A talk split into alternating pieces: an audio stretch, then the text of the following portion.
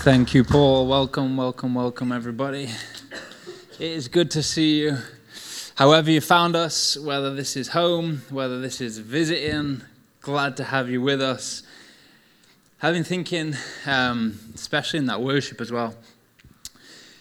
You look at scripture and you look at the way the church has been over um, history, and you see, see a common theme is that God does not pour his spirit out on the comfortable.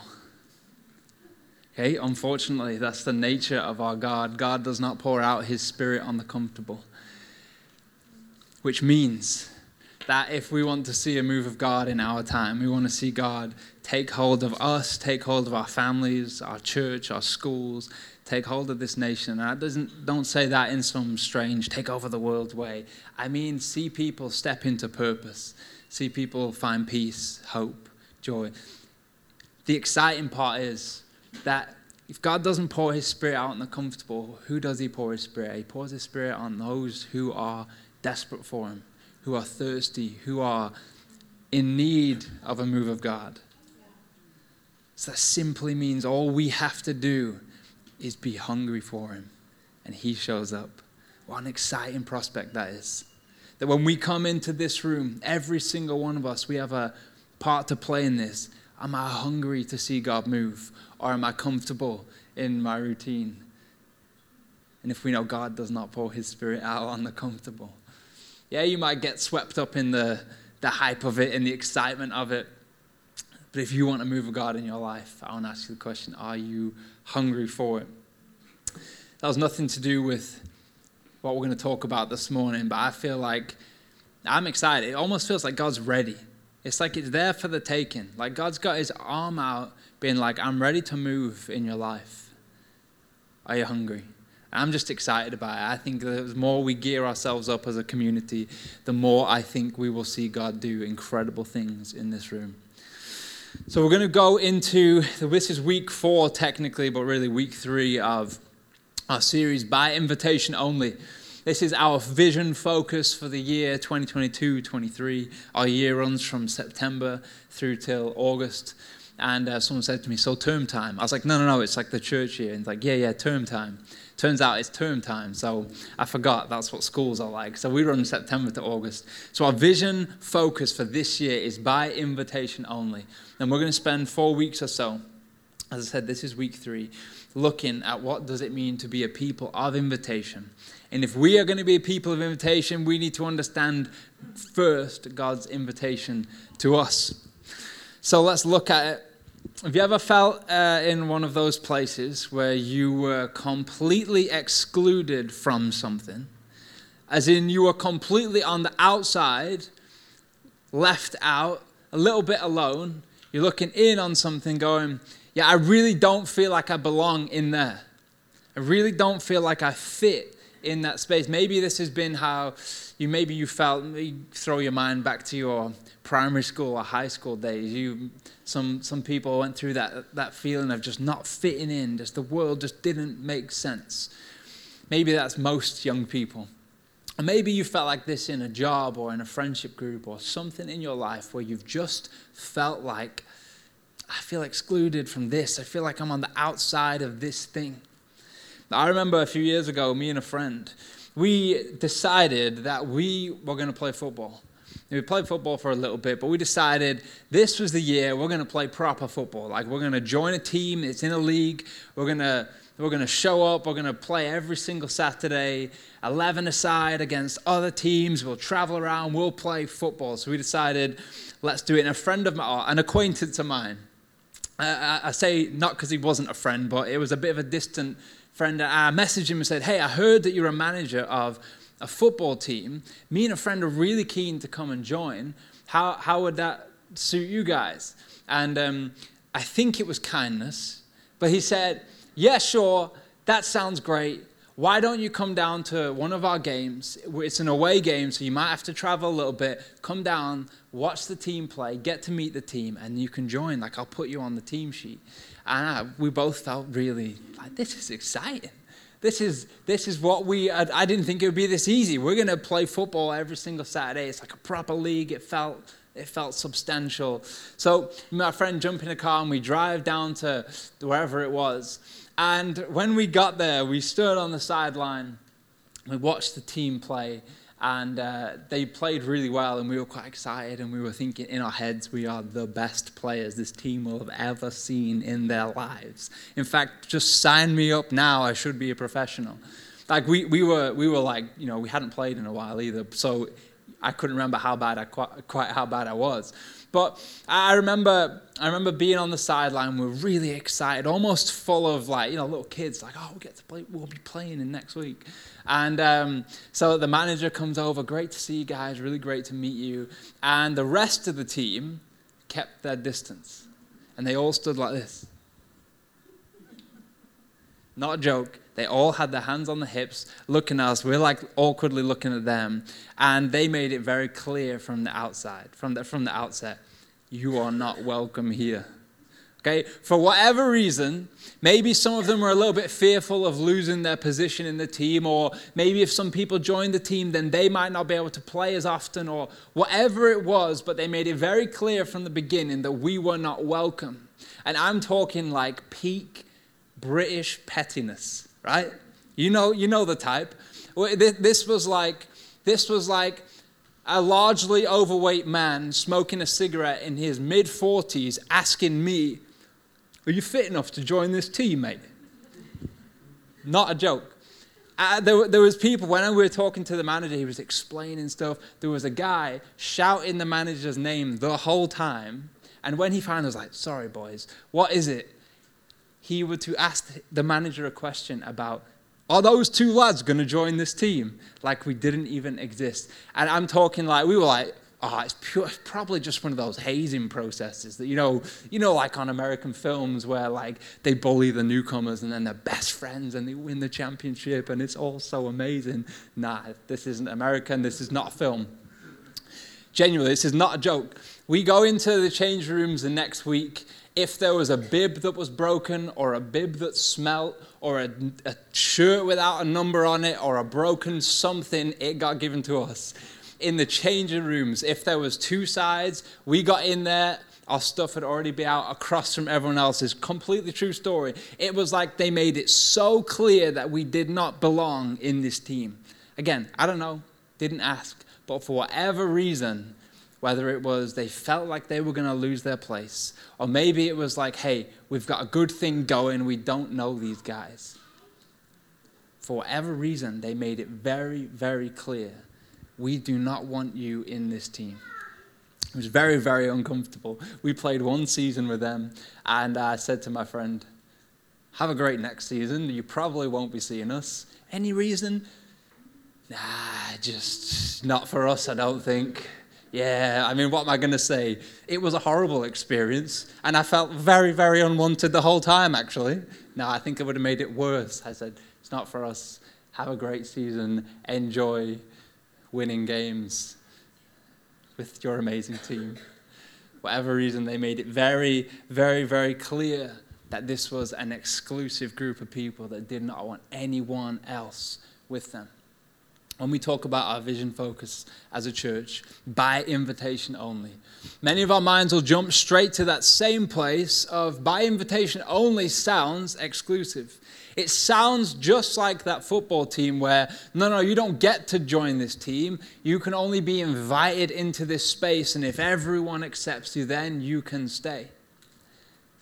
Often our minds will go there by invitation only if you get the invite and if your face fits and if everyone seems to click, then you get to stay in this room.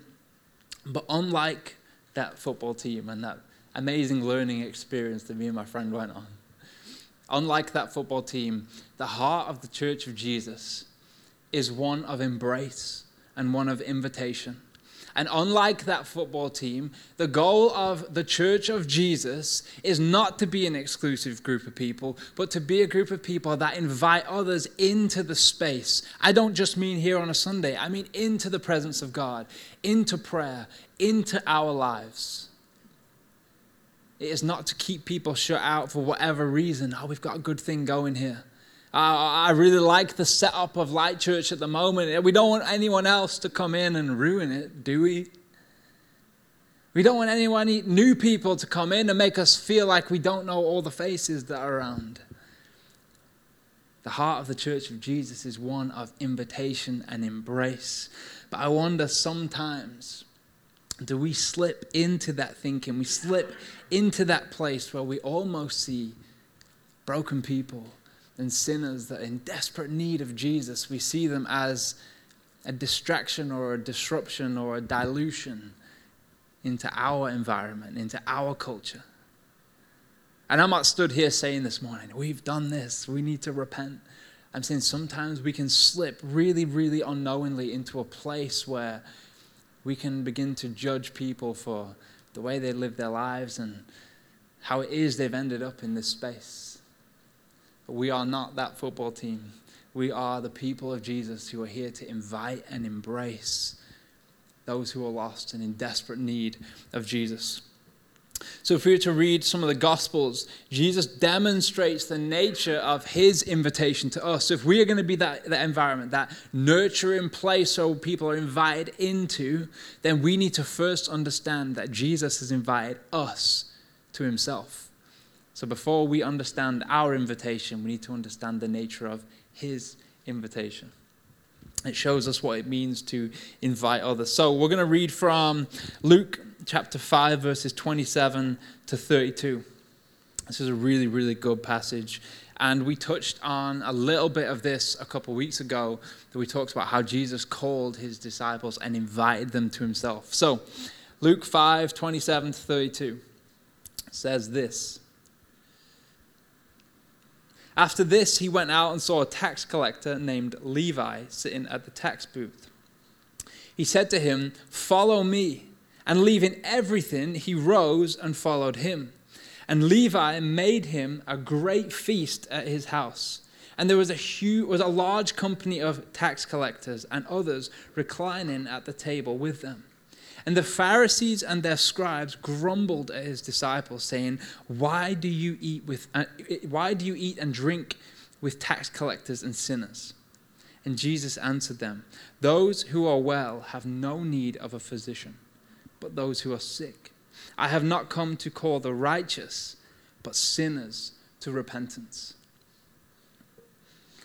This is a really, really impactful verse and I think it, uh, passage, and it comes at a timely place for us as well. And just for those of you wondering, I was reading out the ESV in case you want to follow along, but it will be on the screen.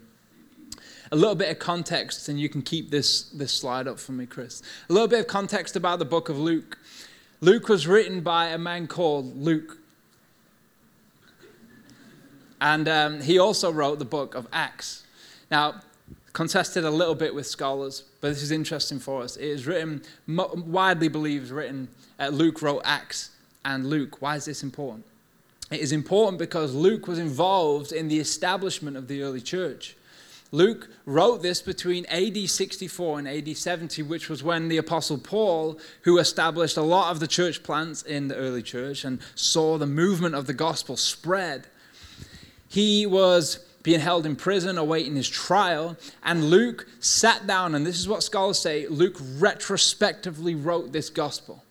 Okay, so some people refer to, uh, to the Gospels as eyewitness, and they are, but it wasn't like he was following around with a pen and paper or a, a feather and some papyrus, writing this down as he went. He was able to sit for a few years, look back at the whole happenings of Jesus, and condense the story and the person and the mission of Jesus into his gospel. So, why is that important for us? Well, Luke, Luke knew that the person of Jesus, the, the character of Jesus, the heart of Jesus shaped the early church. So, when Luke is writing his gospel, he is retrospectively writing it knowing that this is going to shape the early church.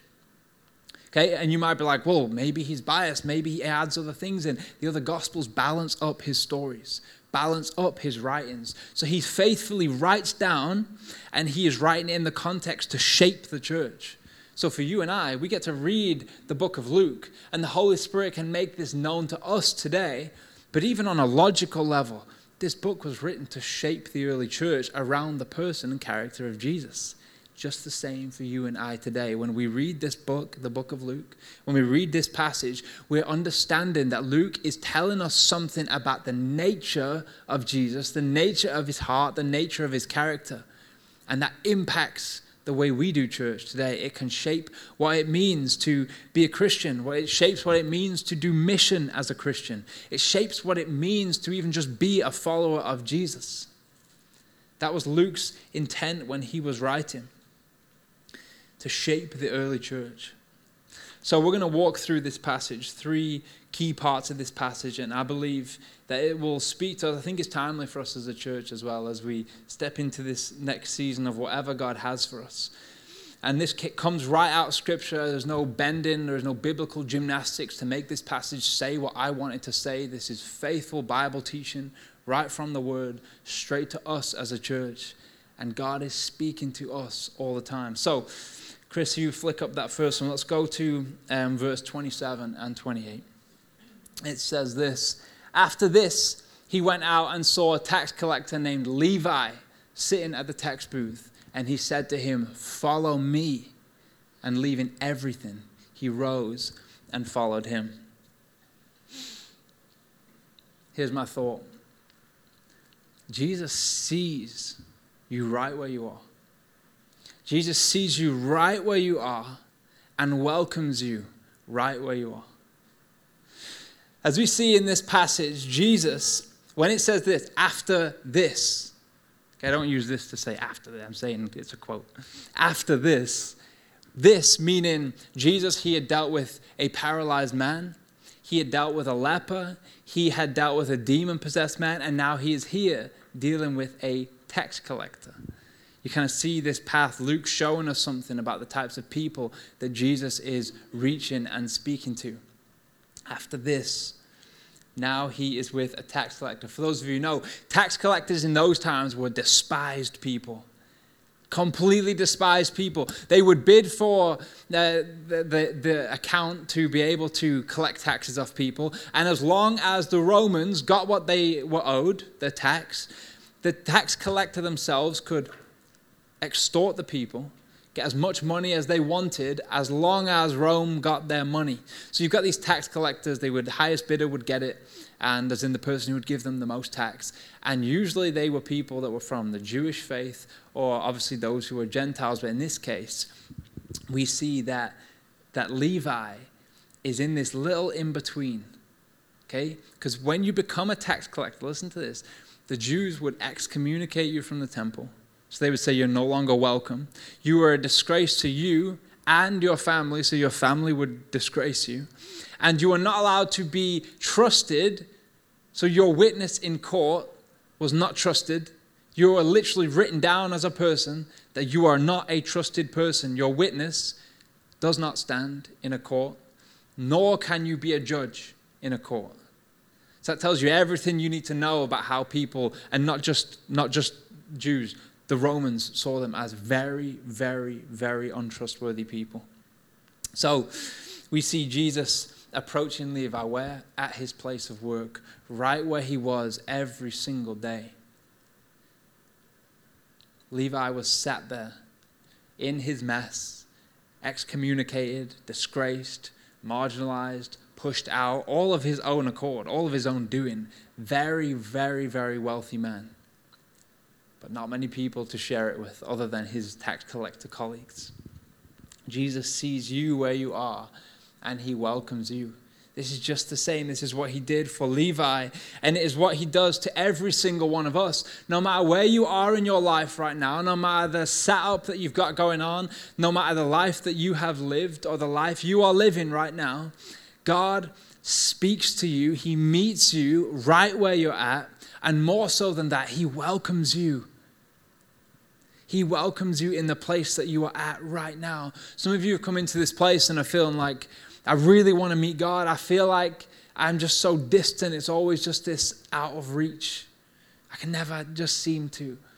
God is speaking to you right where you are right now. Maybe it's through thoughts of, I really need to get myself to church. Maybe it's through some people. Maybe God is speaking to you through His Word, but God is speaking to you wherever you are right now, no matter how difficult or messed up it feels. God meets you where you are. And this is the encouraging thing Levi was disgraced by people, yet welcomed by Jesus. And for you and I, Jesus is not put off by the views about you from other people. Jesus sees you for who you truly are. He approaches you in your worst moments and sees you in your best moments. He approaches you in those really dark times and sees you for all that He has made you to be. And He simply invites you to Him, just like He does with Levi. Follow me. Right where you are, right in this moment, right in the mess, He simply says, Follow me. He is not put off by the way that other people see you, or even the way you see yourself for that matter. What I love about this as well, have you ever thought about this? So, we read a couple weeks ago that Jesus also called uh, James, John, and Peter. Okay, he calls James, John, and Peter, they were fishermen. And then he also calls Levi. Now, again, Levi is a tax man, hated by everyone. Who do you think Levi is taxing? The fishermen fishermen hated taxmen. What did Jesus do? I need to find a group of 12 people who are going to be best buddies to start the revolution of the gospel here on planet Earth. You know who I'm going to pick? A group of people that cannot stand one another. Why? Because when you are around the person of Jesus, it is the only place, the only thing, the only person that can reconcile all of our human differences. Why do you think the church stands as a beacon for the world that God exists? It's because in any other context, this room would not exist. There are so many times that people look into the church and say, How is it that that is like that? The person of Jesus is the only way that we can all be reconciled to one another. Not because I hate you all, just FYI. But he called a group of people together who genuinely would have despised one another. You imagine Levi in that moment. Levi said, Look, and leaving everything. Now, the fishermen, they don't forget how to fish. Yet it's a huge deal for them to give up their fishing business, huge deal for them to leave. But they could go back if they wanted. Levi, he's like, This guy comes up, come follow me. And he goes, I will never be able to get back into this. I'm going to be forfeiting my contract with the Romans. They're going to hate me. I'm excommunicated from my family and from the temple, so I don't really exist in that world either. This is a really, really big risk, and it cost him everything. What did we say at the beginning? God does not pour his spirit out on the comfortable, but on those who are willing to count the cost and say, I don't mind what it looks like. I just want to follow you. Levi gave up everything. I got sent something this week where it was talking about the disciples, they gave up their predictable stability. Beautiful, isn't it? Predictable stability. How many of us like our predictable stability? We know what life is going to look like. We're happy to go on those rails for the next few years. And then we arrive and we wonder why it is we feel so empty and lifeless. When God is simply saying, There's an adventure awaiting you, just come follow me right where you are, right in the mess that you're in, just come and follow. So Jesus sees you where you are and he welcomes you where you are. Next slide for me, Chris. So, verses 29 and 30 says this Levi made him a great feast in his house, and there was a large company of tax collectors and others reclining at a table with him. And the Pharisees, so the teachers of the law, the ones who would rule the temples, and their scribes, their little apprentices, grumbled at his disciples, saying, Why do you eat and drink with tax collectors and sinners? Picture this Levi gives up everything, completely everything. He's found in this moment where he just experienced something that he has never experienced before freedom like he's never experienced before, purpose like he's never experienced. I can't get in the mind of Levi in this moment because I'm sure he was also like, Have I made the right decision? But what does he do? He throws a huge party. And those who are religious and those who are supposed to be the teachers of the law, the ones representing God, begin to grumble at his disciples. Side note on that, do you not find that interesting that the Pharisees grumbled at the disciples? It's exactly the same for us today. And if you call yourself a Christian, you are the representation of Jesus in your workplace. You will get lots of grumbling that is actually aimed at Jesus. That's just part of this job. Just to encourage you when you feel a little bit worn down when people are grumbling at you, most of it is aimed at Jesus. But we get the honor of standing in that place and representing him to all of those that we know. So Levi, he gave up everything. But this wasn't a sad day for Levi. What does he do? Freedom. He throws this party and he invites all of his colleagues, all of the people that, the, that society would look at and go, why are they all together? Look at them. Look at this little den of thieves, this little den of like exploiters. Look at this like rotten bunch of people that no one likes. You can totally imagine them as people are walking past this thing or watching them all together. Look at them, filthy. As if they could do, do what they do. And it says, and others painting this picture that it was like the misfits of society, like the, the bad uns get together in this house of Levi and Jesus is reclining at a table. This shows us something. When someone reclines at a table in those days, it showed peace. It showed like, like a handshake. It's the equivalent of a handshake. Think about this for a second. The Pharisees look in and see Jesus sat with these people, and they begin to whine and moan and grumble. Levi experienced something profound when Jesus spoke to him, and his first thought was to invite others into it. I read a, quote, a quote from a, a, a commentary writer, and he said this A saved man does not want to go to heaven alone. In other words, when you experience the life changing power of Jesus, you don't want to keep it to yourself. You want to share it with every single person that you know, every single person you come up close with. Let me tell you what I have experienced the first thing he did was to throw a party and get Jesus in the middle of it. He wanted people to experience what he had experienced. And then the Pharisees kick off and they see ultimately what they see is they see Jesus hanging with them and they think that Jesus is going to be diluted by their uncleanliness. Okay, so when the Pharisees look in on this, technically it wasn't that Jesus wasn't going to clean these people in their heads. Jesus is hanging around with the bad ones. They're going to impact Jesus, even from a ceremonial perspective. He would be unclean, a teacher, sitting down with these people. Jesus welcomes you in to send you back out. That's the nature of the invitation of Jesus. We see this. Jesus welcomes you in, restores you, gives you hope, gives you peace, gives you purpose, and then sends you out back to where you came from. Came from. I want to ask us the question today. I want to sit on this for a little bit. Are we sharing this life transformation, this amazing news that we have got, this crazy change of heart and mind? Are we sharing that with those who are around us?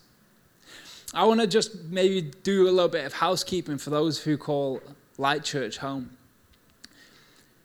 Our church in general exists, every church in general exists for three things to glorify God, to equip saints, and to reach the world. And it's in that order. That's the church in general, not the gatherings, the church. We exist as a body to glorify God, equip the saints, uh, equip Christians, and to um, reach the world. That's the biblical order of the church. Now, these gatherings that we have on Sunday mornings, we have always been so intentional about making these spaces for people who have never stepped foot in church before to feel comfortable in this room. That these rooms are accessible for someone like that. And then we, we have a duty to create other spaces, other contexts where maybe it's not an invite a friend type thing. It's a come in and experience God and come in and and get fed and come in and be trained and those types of spaces. But this Sunday gathering has always been really intentionally set up so that people can come into this room and not feel like it is this foreign universe that they have never really, they can't really, like, what do these words mean? What does, what's all this going on? I don't, this just doesn't feel familiar. We've been so intentional from the very beginning about making these spaces that are accessible for those who are far away from Jesus. These Sunday gatherings. And I want to say this a lot of what we do here will be misunderstood unless your neighbors are sat beside you. A lot of what we do as a church won't make sense in our gatherings if you have not got your family member who doesn't know Jesus sat next to you. A lot of the way we do things, the way we set up, the way that we present this whole thing will not make sense to you unless there are some people that you have brought with you that need to meet Jesus. Because all of a sudden, when you're thinking about them sat next to you, things begin to click. Why does Dan do an altar call every single week? Why do we give people the opportunity to, like most of us are Christians here, I get it. Because we will never, never stop making these spaces where people can come in and experience the life transforming power of Jesus. I agree we've got work to do to create spaces of, of depth and encounter and places where we don't invite people into, 100%. But these spaces make sense like Paul said, if you were here last week and you saw this room packed out, probably 40% of that room either did not want to be there or are complete atheists and didn't even believe that what we are doing here even matters. And you know what? Everything made sense. The way that people were hosted in this room, the way that people were welcomed, the songs that we sung, the way that we communicated to people. And people didn't leave going like, what, why were they chatting about a lamb being slain? That's a bit strange. People left going, I did not expect that. I think I actually might go back. I did not expect that to come out of a church, especially in rural Fylde. The way we do things makes sense when you step out and invite those in your world. And here's what I've got to say this is a partnership for a few years of my life, I was very embarrassed to bring people to my church. I didn't feel like we were set up for new people. I didn't feel like we had this thing that would really help people. And some of you are like, I was in that church. I know. I was a kid at the time. But this is what I want to say this is a partnership. If you stick your neck out in your world and invite some people into this room, to encounter the presence of God. I promise you, we will not embarrass you. I promise you, we will honor your invite and we will make this a space where people can come in and feel at home and feel welcomed and feel known and feel seen. Because there are so many churches, so we desperately want to see people come in. Again, not to take over the world, but so people can find freedom from the darkness that they sit in. And there's so many churches that put so many obstacles in the way of people finding Jesus. We will not be one of those. Everything that we do is set up so that the outsider can make it into these seats and feel just like us. We will honor your invite. This is a partnership. We will do everything we can, but I promise you this no marketing strategy, no PR, no social media thing, no nothing will reach your friends like you can. There is nothing I can do to reach your family and reach your friends to give them the hope that the gospel has to offer like you can. This is a partnership. We will do everything we can to honor your invitation. But you have to invite people into this space. That's not a telling off, in case you're wondering. This is an encouragement. I saw last week and I saw people packed in this room with people far from Jesus experiencing the presence of God. That's what it's about. That's why we're here to glorify God, to equip Christians, and to reach the world. Jesus welcomes us in and sends us out. The Christian life is a all hands on deck sort of a life. We could, we could paint the picture of a cruise ship and we could paint the picture of a lifeboat. Some of us want the cruise ship church where we come in, like, hello, Mr. Smith, your deck chair is waiting. Come here, let me put your towel out for you. That would be nice. I would like that sometimes. There's times I wake up on a Sunday morning and think, ah, we have a lot of tables to move today. Ah, I don't think I can preach another message knowing that I'm really smelling up here. None of you can smell it because I've carried so many tables. Do we have to do this again? Or there's the lifeboat picture out in the darkness and in the choppiness of the seas, pulling people out of the water, keeping them warm, nursing them back to health, and then saying, Come and help, pull some more people out. That's the picture of the church that I want to be part of.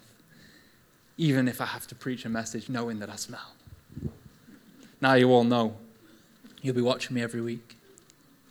Jesus welcomes us in to send us out. I'm encouraged actually by the way that God is preparing us as a church. If we can get our heads around this invitation. And I want you to know this, and this isn't an arrogant statement from me because it's not me, it's an amazing team. What we have in here is amazing. And not, not just in one or two ways, but in a lot of ways. What we do as a church is incredible. And what we do and the way we do it and the way we have a heart to see people come in to step into a relationship with Jesus is really, really, really amazing. But it's on all of us to do this together. Okay.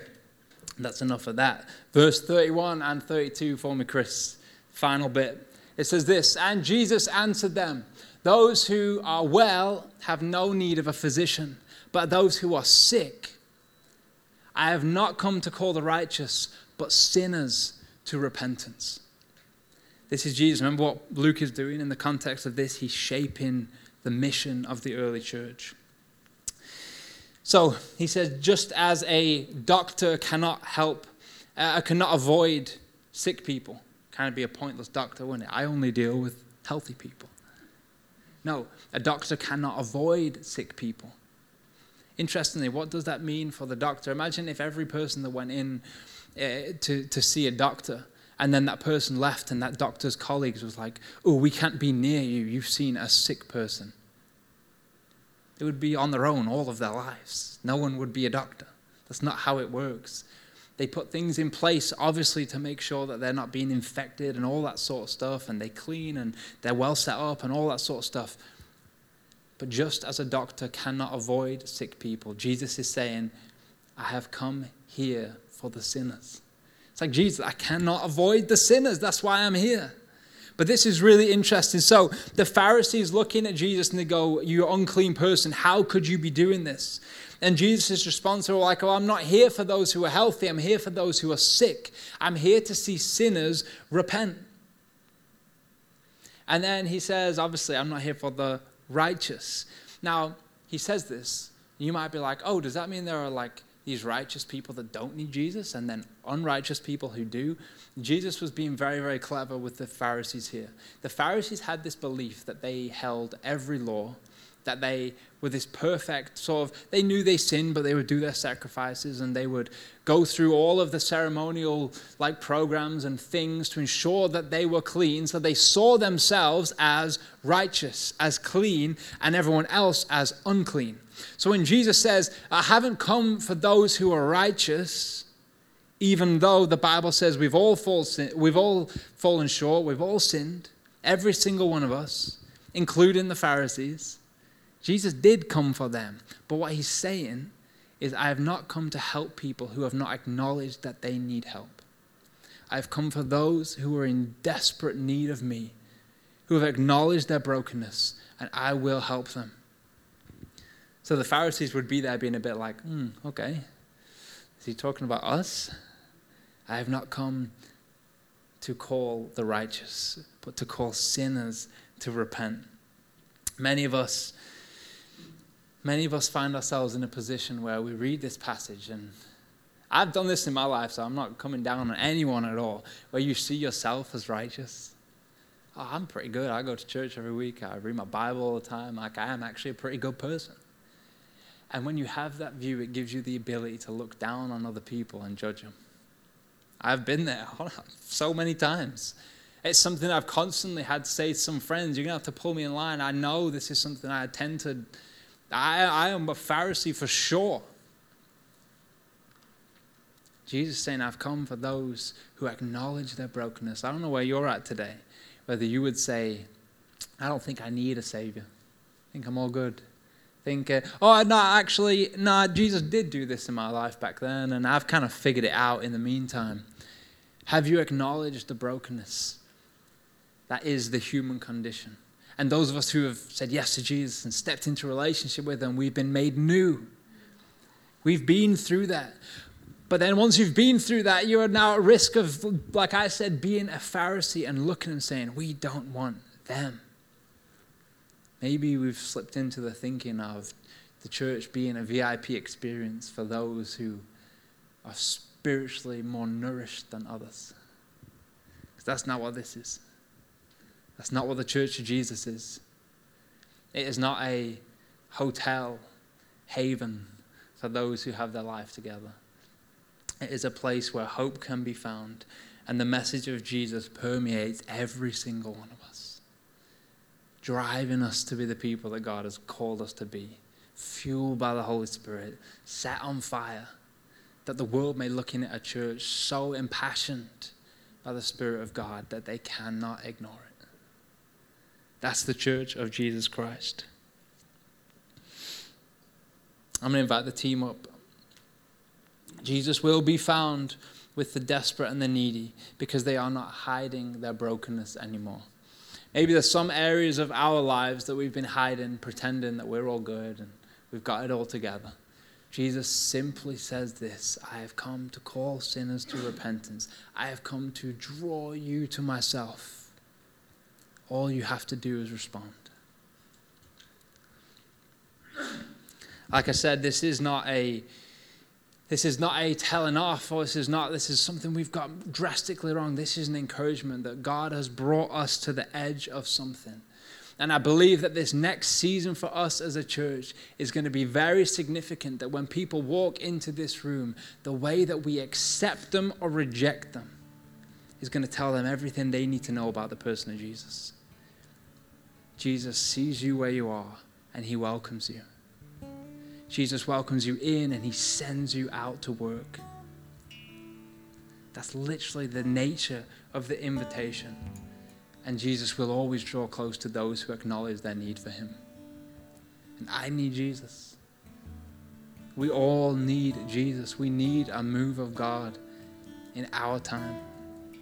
Ephesians 2, verses 4 and 5 shows us, it kind of sobers us up. If we've been caught up in the I'm so righteous mindset, Ephesians will sober us up and say this in Ephesians 2 4 to 5. But because of his great love for us, God, who is rich in mercy, made us alive with Christ. Even when we were dead in our transgressions, it is by grace that you have been saved even when you were dead, even when you were messed up, even when you were broken, Christ died for you to give you hope and make you alive again.